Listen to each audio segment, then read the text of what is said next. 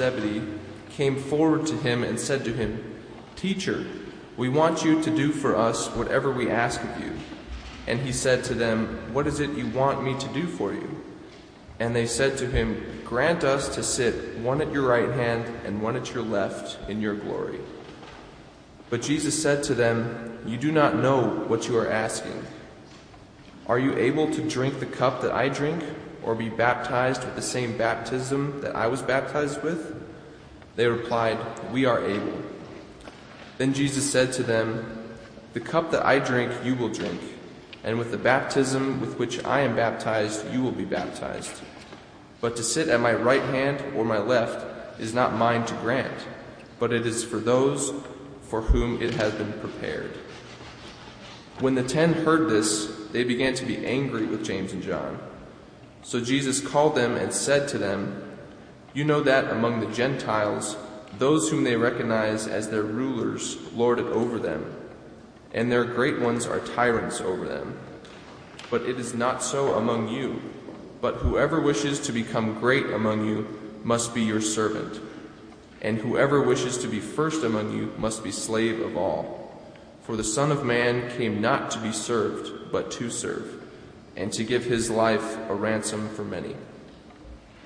So the desire for power and privilege seems almost universal to the human condition.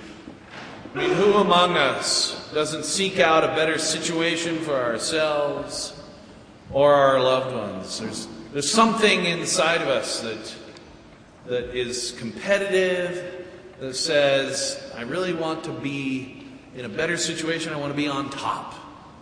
You can't have winners without losers. Someone's got to lose, but we all want to be the winner, right? We all want to be on the top, and some of us desire to be and can't help but want to uh, have places of prominence. There was a, I was showing off from my girlfriend Katie uh, a few weeks ago. Uh, we were all dressed up for some church event or something. I can't remember what it was. And we went to a restaurant in town where it's kind of a fancy place. And since we were all dressed up, but she was like, "Oh, it's going to be crowded. I don't want to. I don't want to sit at the bar and, and all of that." I said, "Trust me, we'll be we'll be all right." And I went in and uh, I mentioned to the maitre d' who said it was going to be a while. Katie's back was turned to me. I said, uh, I mentioned the the chef happens to be a friend of mine, right? And someone I know, the head chef. And I mentioned that to the maitre d', and Katie didn't hear this part, but we get up to the to the front, and she thinks, you know, it's going to be an hour wait, and the guy goes, "Well, good evening, Mr. Price. Thank you for for joining us tonight. We have your table right over here." I was like, "Ah, yeah." so they bumped like ten people to slide me in. So not only not only did we get right in to have dinner, but I looked really good in front of Katie. and it was, but you know, who wouldn't want to? Who wouldn't want that special privilege? Who wouldn't want that special place in line? Who wouldn't want to to stand out in a crowd and be be drawn out and have? And I, uh, granted, I know that there's a bunch of introverts out there who are like, mm, I wouldn't want to do that. I, I don't want any part of that kind of thing. But there are many among us who, who would feel very good about that. And it becomes, it becomes uh, difficult to not seek that out. I mean, who doesn't want the, their kids to go to the best school? Right? Who doesn't want the best things for their children? And yet, there are a lot of children who don't go to very good schools. Uh, and how do we? It's a struggle within us, kind of reconciling those things. As pastors, we have a, as American Baptist pastors, we, uh, in our professional organization, the Ministers uh, Council, we adopted a code of ethics that every pastor in ABC signs. And part of that code of ethics is that we will not use our position as pastor to gain favor. In other words, when I get pulled over for going too fast, I can't say to the to the police officer, "Well, officer, I'm you know Pastor Curtis from First Baptist Church on my way to you know, serve the poor, or, uh, you know, I just got a little carried away in my zeal for the kingdom of God. I got a little heavy footed on the accelerator. That's something I'm not supposed to do. and uh, any good cop would uh, double my fine anyway. And, uh, when I do that, so. But we find ourselves pulled by these desires to be in, pro- in positions of power and in positions of prominence. And in fact, in this country, positions of power get struggled for, and, and often we who even try to influence the world for good must play into those power struggles in order to feel like we're accomplishing anything.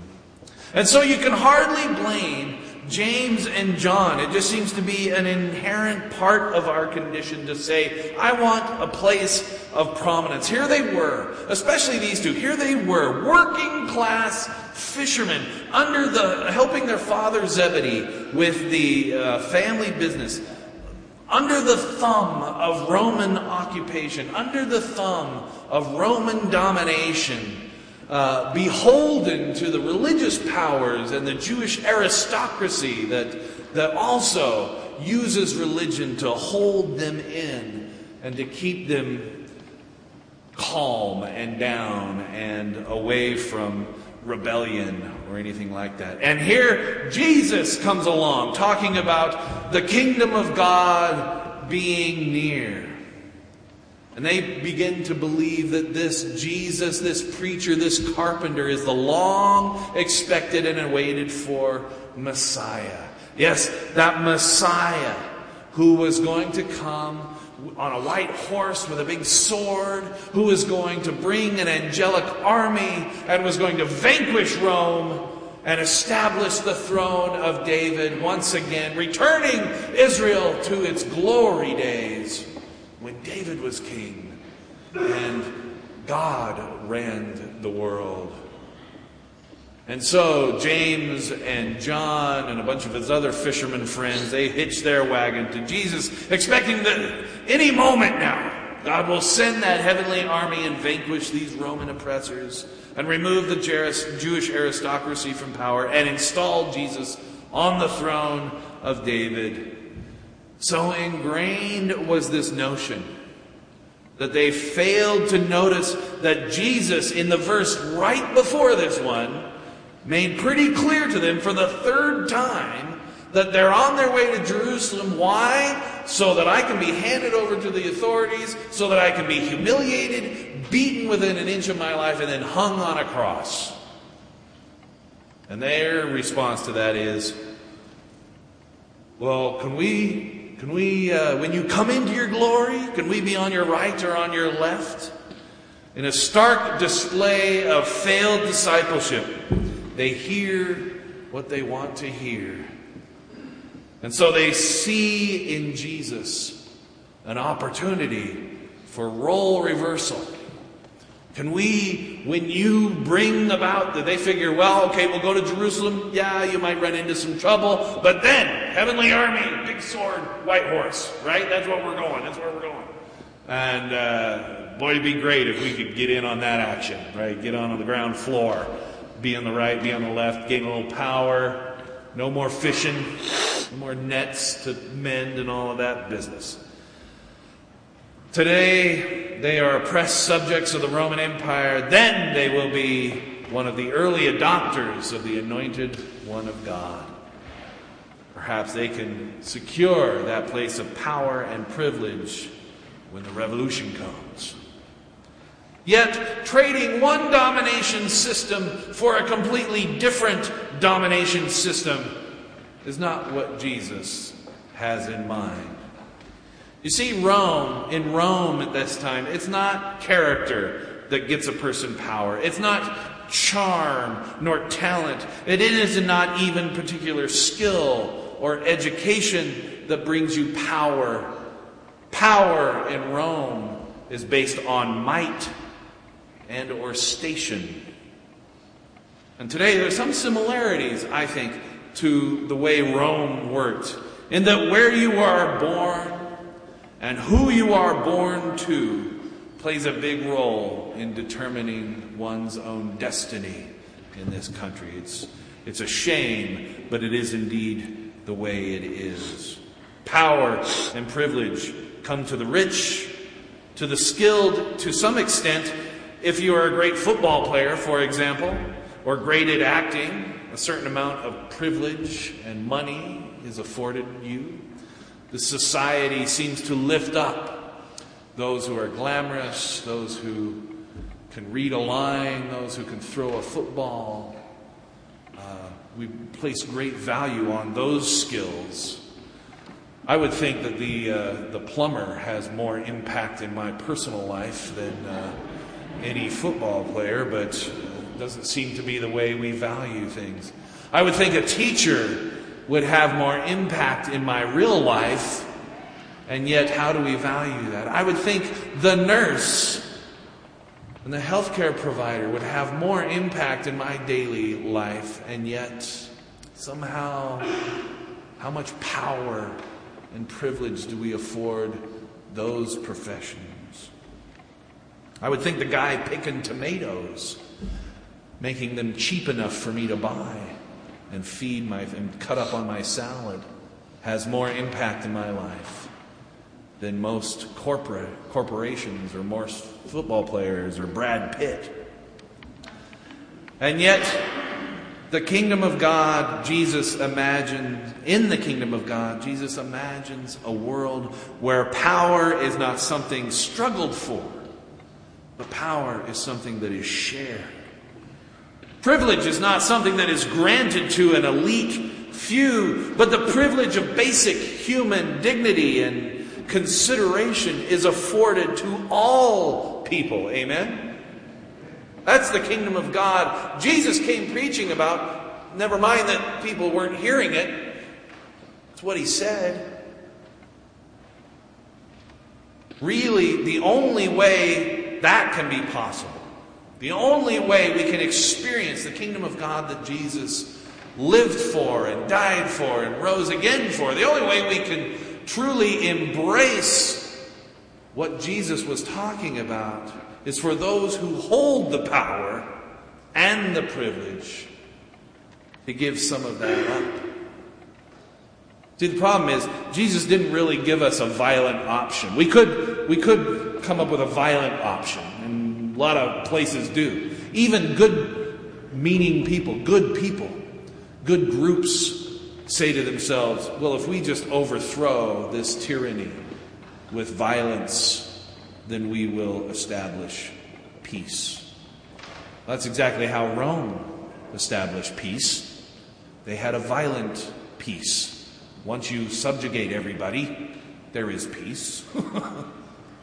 Unfortunately, the kingdom of God doesn't work that way. Jesus didn't give us that option. The only way for us to experience the kingdom of God as Jesus proclaimed it to the world is for those who hold power and privilege to give some of it up. For those who are on the bottom, on the margins, pushed to the side, take it up. Jesus had a consistent message throughout all four of the Gospels, which is rare, I gotta say. Jesus had this consistent message. The lowly are lifted up, and the high and mighty are brought down.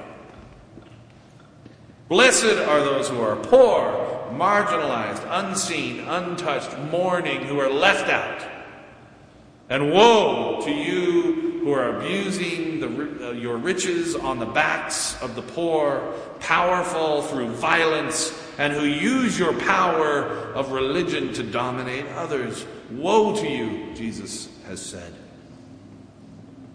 And so for us, like James and John, to drink this cup, as Jesus insists, we must resist the temptations of power and privilege. We must resist trading one domination system for another and answer Jesus' call in a different way.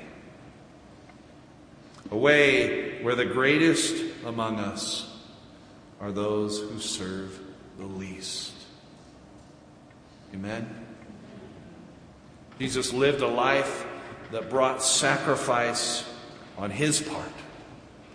For the Son of Man came to serve, not to be served, so that we might be freed from the domination system that they were under and freed from the domination system we are under and, in fact, culpable for. We are called as the people of God to live lives sacrificial. What does this look like for us?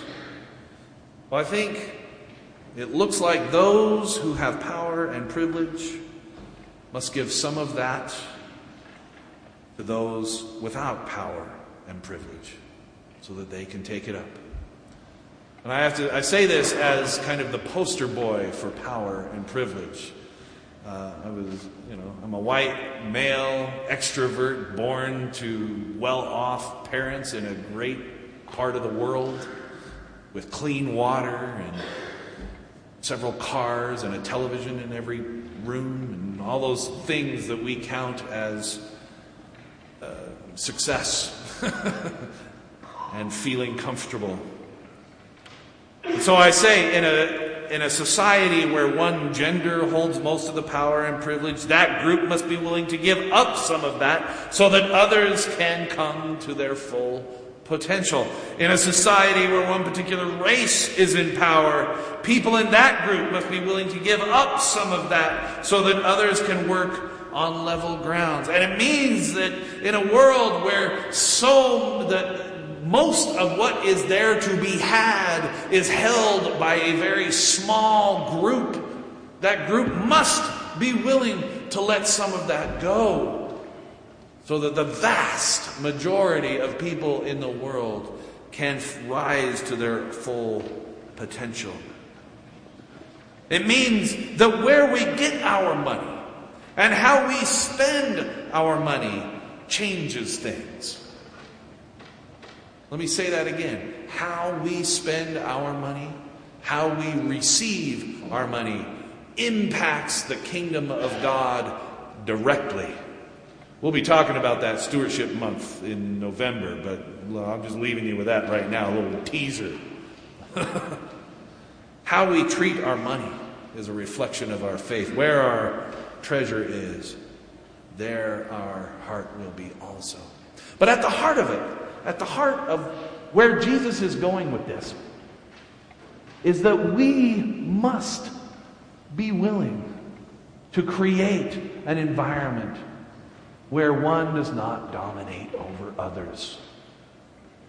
What Christ envisioned as the kingdom of God was not Israel being on top and everyone else being below. And that's what threw everyone off. Because that's what they were expecting was to be back on top. I think people were frustrated with the Messiah they got, maybe even a little disappointed. We were hoping for something a little better than Jesus.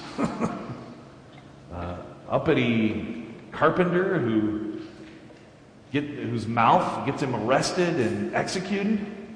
What kind of Messiah is that? And yet, it was the kind of Messiah who said, I'm not willing to take up the sword and just become another domination system. Even if we label it the kingdom of God, it must be something else. It must be a place where everyone has a level playing field, where all are able to become that which God created them to be, where the needs of all of us are taken into consideration by all of us, where how we live does not cost someone else how they live. Jesus entered into, brought into the world this kind of reversal of things where the meek are lifted high in order to explain to us how this was going to happen. And James and John couldn't hear it. The other disciples couldn't hear it. They wanted to fight about who was going to be great. And they asked for this position of prominence. And yet I wonder when, when after Jesus said, Can you drink my cup? And they, they gave a rousing yes. Wonder if they even noticed that at that moment when Jesus hung on a cross, to his right and to his left was not James and John, was not the most prominent, uplifted people, it was two thieves who were executed with Jesus, two bandits, lowly, left out, marginalized, wretched. That is the picture of the kingdom of God Jesus wanted to leave us with, where in order to make dramatic change, dramatic sacrifice must happen. Now, we can say to the poor, lift yourself up by your bootstraps. But that isn't how it works. It works when those in power sacrifice. Jesus, the Son of God. Jesus, the King of Kings, the Lord of Lords, the Prince of Peace. Jesus, the Messiah, the anointed one of God, not taking a throne, taking a cross. He made the example for us. You want to be great, God's kingdom. Be the servant and slave of all. Let us pray. Loving God, we hear this message and we, we hear it as a call to humility, but we also hear it as a call to examine our own situation, to look at ourselves, to look at our world, to look at our society and ask, where is the power? Where is the privilege? How can we lift up the lowly and bring down the high and mighty? More importantly, God, you ask us to look at ourselves. And where are we the ones of power? Where are we the ones of privilege? Where are we the purveyors of a domination system that, that thrives at the expense of the weakest among us. May we, under the inspiration of your Holy Spirit, may we be willing, where we have power, to let some of that go, that others might be lifted out of their lowly state prominence, fullness, experience the freedom. We ask all of this in the powerful